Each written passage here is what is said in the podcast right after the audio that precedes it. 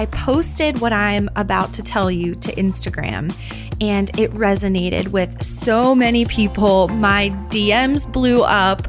I knew I had to talk about it on today's episode. You are listening to the Dear Creative Soul podcast. I'm Valerie McKeown.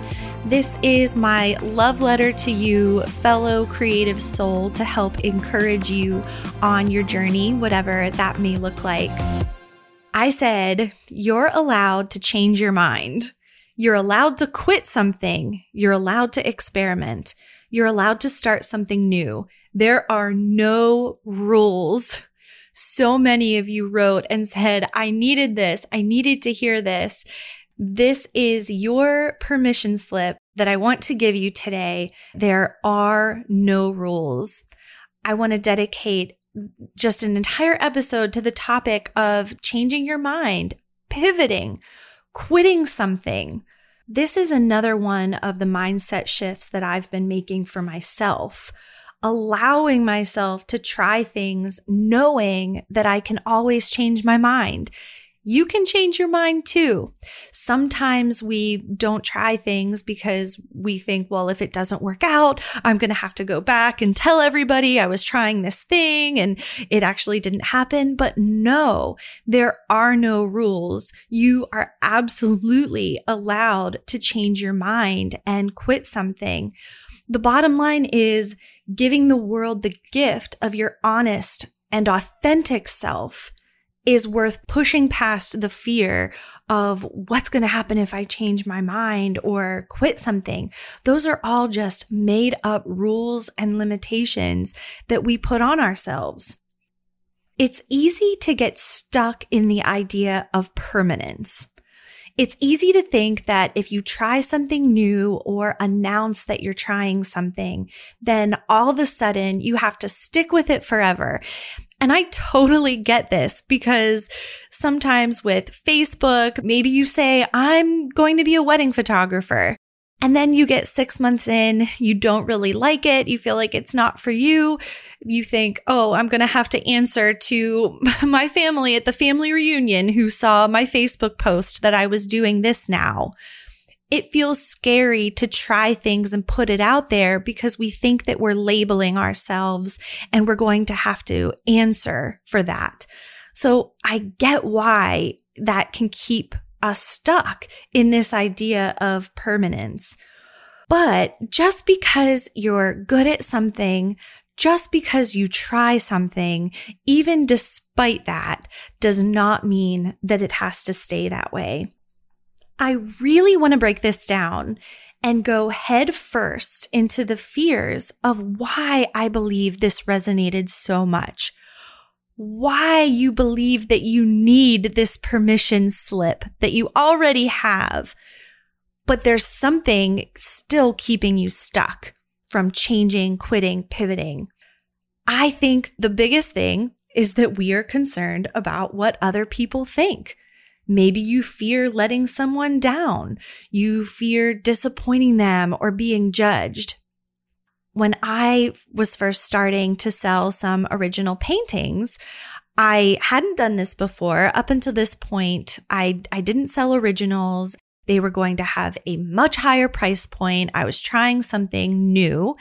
And I was telling somebody how I'm going to start selling my original paintings and see how it goes. And I'm really excited about it. And this is sort of a new iteration of my business, something that I'm offering.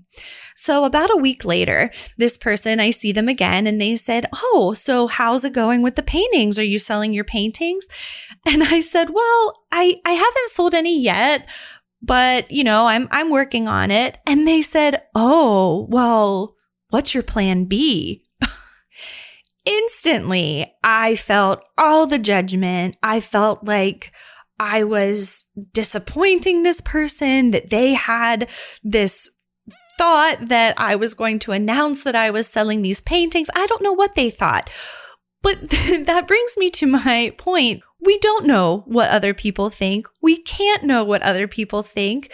We can't, no matter how we try and no matter how we want to, control what other people think. So in that moment, I had a little bit of like a shock to the system, being taken aback, feeling like, oh, maybe I am failing. Maybe that was a bad idea. I instantly felt this wash over me of, I wish I didn't say anything. I wish I didn't, didn't announce what I was doing. But no, I had to push past that, give myself a pep talk and say, you're trying something. This is something brand new. It doesn't have to work right away. It doesn't have to work ever, frankly, because it's all just play. It's all fun. It's trying something new. We don't get to decide what somebody else is going to think no matter what frankly, it's, it's none of our business what somebody else thinks. Just like it's none of their business what you think in, in your own private thoughts. When you try to control what somebody else is going to think of you, when you try to buffer a perceived judgment, all you do in actuality, you don't affect that person. You don't affect what they think and what they're going to think because they're bringing in their own life experience, their own perspective and everything else. So you're not going to fix that. What you're actually doing in that moment is letting down the only person that you truly have to live with. And that is yourself. You fall out of integrity with yourself, which is a terrible place to be because you have to live in those thoughts. You have to live in that body. And when you're beholden to something that doesn't belong to you anyway, and that is uncontrollable, you lose your freedom. You lose the part of you that makes you magic, which is your authentic self. You need to choose to belong to yourself. Because when you belong to yourself and you can stand in that, you stand in freedom. And when the perceived judgments come, just like we all will experience, we can reassure ourselves. And I hope that this helps you reassure yourself that you are standing in your truth and your freedom. And you are going to bed at night knowing that you stood up for that person who you have to live with and go to bed with at night. We're afraid of being judged and what other people might think or say. But let's even take it a step further and just flat out not being liked. Not being liked by everyone is actually just completely normal. There was a time when I used to feel so stressed out and personally hurt when I would get unfollows on Instagram. There's been a few times where I, I would lose a, a number of people, hundreds even from a certain post. And it would just hit me in the gut. Like, what? They, they don't like me. What did I do? What did I post that, that they don't like? That's a really sad way to live. And I'm semi embarrassed to even just have admitted that. But I had to come to grips with this fact that not everyone is going to like me and that's okay. Is it better that I would morph who I am and what I want to post in order to keep people who weren't my people? It's better to just have those people exit, which is fine and it's completely normal. And at the time, I thought that that was something happening to me that was so unique. We often think that, that the experiences that we're having are just happening to us. But since that time, I've heard from many people on Instagram and many artists and creatives and content creators that that flow of losing a bunch of followers is not only completely normal, it's welcome it's good to weed out the people that just aren't your people. And it has nothing to do with you. This was something I had to learn when I felt personally hurt. Why don't they like me? But then I had to think, Well, not everyone likes chocolate ice cream.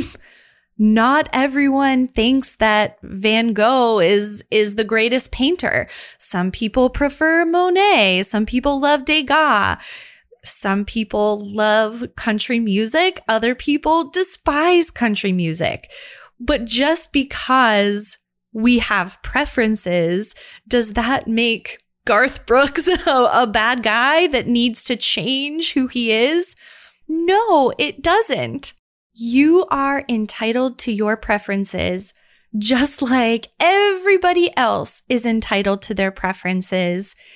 It is not your job to fit a mold to please somebody. Somebody said to me, it's okay if everyone doesn't like you because you don't like everyone. Maybe a different phrasing is, is even better to say, it's okay if everyone doesn't understand you because you don't understand everyone. You're not in their thoughts and their feelings and their heart. Another fear piece that I, I think keeps us in, in these places of being afraid to change or to quit something is a scarcity mindset. Uh, about a year ago, my husband and I, we were really evaluating our business, Lily and Val, thinking about the places that needed to shift and pivot. We made the decision to stop selling note cards these note cards started the business back in 2012, and it felt like a huge weight to stop that. And we held on way, way longer than we really should have. It's because we still had customers that were loving the cards. We sold a ton of cards wholesale. But when we sat down and actually looked at the numbers, it just wasn't, it wasn't worth it. The profitability versus the work and the effort and the, the manpower and everything just, it didn't add up. But we still held on because of the first point. We were afraid of what people would think if we said we were getting rid of this core product. But I think even more than that in this case, it was a scarcity mindset. We were afraid that if we let that go, we would be letting go of, of profit and somehow we would just be losing out. And we came from this place of lack instead of realizing that sometimes when you let something go, you open yourself up for more. I think about pruning in, in gardening, when you prune and you cut back, it allows the plant to grow back stronger and better and more fruitful. And that's necessary to do. But when we have a scarcity mindset and we're afraid to cut back or stop something, it's really just going to keep you in a place of lack. Instead of trusting yourself and trusting that if your heart is moving in this different direction, you will figure it out. You are bright and capable and strong. And when you're moving in that way, things will open up and change, but staying in a place of scarcity and lack, it's predictable. You know what you're going to get in that place. And that is what you've always gotten, just staying stuck. So we did make the decision to finally cut cards and it was a hard decision, but I'm so glad we did that because it did just free up our operation in so many ways. I think about people who have made pivots and changes and it's it's really inspiring to think about. I live in Pennsylvania. At one point, I lived in the central part of the state. That's where my husband is from. And they call this area the snack capital of the world. There's Snyder's of Hanover, Utz potato chips is there, and most famous of all, Hershey's chocolate when I met my husband, we started just spending a lot of time in Hershey. We would go to Hershey Park and I really immersed myself in, in all things Hershey and just have really come to love that company and the story of, of the company and the founder, Milton S. Hershey. Did you know Milton Hershey, he had a few companies actually before he, he founded Hershey's chocolate, but one of them was called the Lancaster Caramel Company. He started out by making and selling caramels. And this business did really, really well. Then at the World's Fair, he saw machinery that blew his mind. This was new machinery for making chocolate in mass. He had the vision and he ended up selling the Lancaster Caramel Company for a million dollars, which was a ton of money back then. And he ended up putting every single last dollar into his new chocolate company. And now we have Hershey's chocolate. I think about if Milton Hershey had a scarcity mindset, he would have held on so tightly to the caramel company, which was doing well at the time and missed out on this prompting on his heart for something that he could try. I think about Julia Child, who have you seen the movie Julie and Julia? Because this is probably top three movies for sure. It's, I can watch it at any time. I love it so much. Did you know that Julia Child worked in advertising and for the government? And she didn't even discover her love of cooking until later in life. When her husband Paul's work took them to Paris, she fell in love with French cuisine.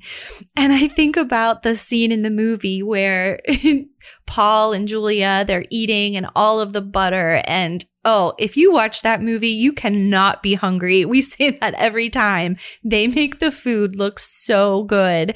And Julia Child was just so cute. And Meryl Streep playing her was just amazing. And she says to Paul, who is Stanley Tucci, well, what am I good at? I- am just good at eating. and, and Paul laughs and says, well, you do it so well. and it's, it's adorable.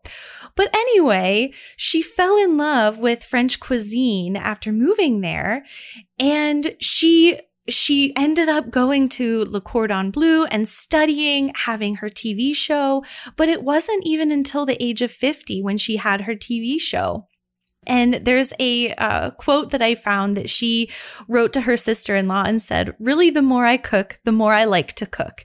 To think it has taken me 40 years to find my true passion, cat and husband accepted. I also want to make the point when Julia came into that passion, it was from fun. They were eating their way through Paris and just having a blast it wasn't this white knuckled, I have to find my thing. It just, she was having fun and was not afraid to take that leap and pivot. And what a pivot it was coming from government work to do what she ended up doing. And also just a testament to the fact that it's never too late to completely switch gears and try something brand new. Lastly, I think about Cameron Diaz. From a creative standpoint, now Julia was somebody who was in government work and then left to do something creative. But what if you are in something creative and you are just over it?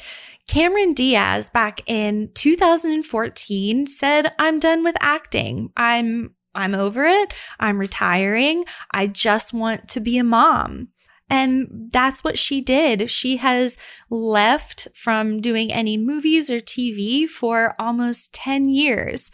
Side note to this, I just found out she is going to be in a Netflix movie, which is pretty exciting to see her again. But I read in an article that she said she's going back into retirement after that. She's just done with it. And it's fine we, again, there are no rules. You can be one of the most famous actresses in the entire world and one day decide, I don't want to do this anymore. There are no rules to this. It's just about following your heart. Also, how boring would it be if things always stayed the same? We wouldn't expect ourselves to do the same things we did in high school as adults as kids, when we're growing up, we give ourselves the freedom to try so many things. Oh, we want to take piano lessons. I took gymnastics. I played soccer. We, we can try and, and give ourselves all of these novel experiences when we're children and nobody expects us to try basketball and then stick with that for the rest of our lives. So why don't we give ourselves that same grace and that same attitude in adulthood? We're still developing, even in adulthood. Being alive means that we're changing. It would be so boring if we were still doing all of the same things.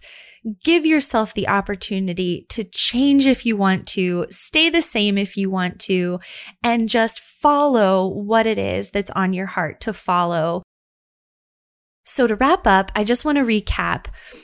You cannot control what people think. Don't let that stop you from changing or quitting something. Pay attention to if you're having a scarcity mindset. It's really sneaky and you might inadvertently be living in a form of lack instead of thinking about all of the good that can come on the other side of making a tough decision. Remember, we have not stayed the same since high school. And how boring would that be if we did? I'll leave you with this quote, and I had to do a quote by Julia Child, of course. This is my invariable advice to people learn how to cook, try new recipes, learn from your mistakes, be fearless, and above all, have fun. Insert whatever it is creatively that you would like to try instead of cook. What wisdom there from Julia. Is this episode resonating with you? Did you need that permission slip? I hope that I was able to give that to you please check me out on Instagram. Let me know, send me a DM at Valerie McKeown, and let me know if this was the permission slip that you needed. And if there's somebody in your life that could also use that, please share this episode with them, send it to them in an email or text message. If you're loving this podcast, and you feel inclined to share on Instagram, please tag me because I love to repost those shares. And I would also be so honored if you would take a minute to leave me a review and help other creatives find this podcast. Thank you so much for listening, and I'll be with you again next week. Bye.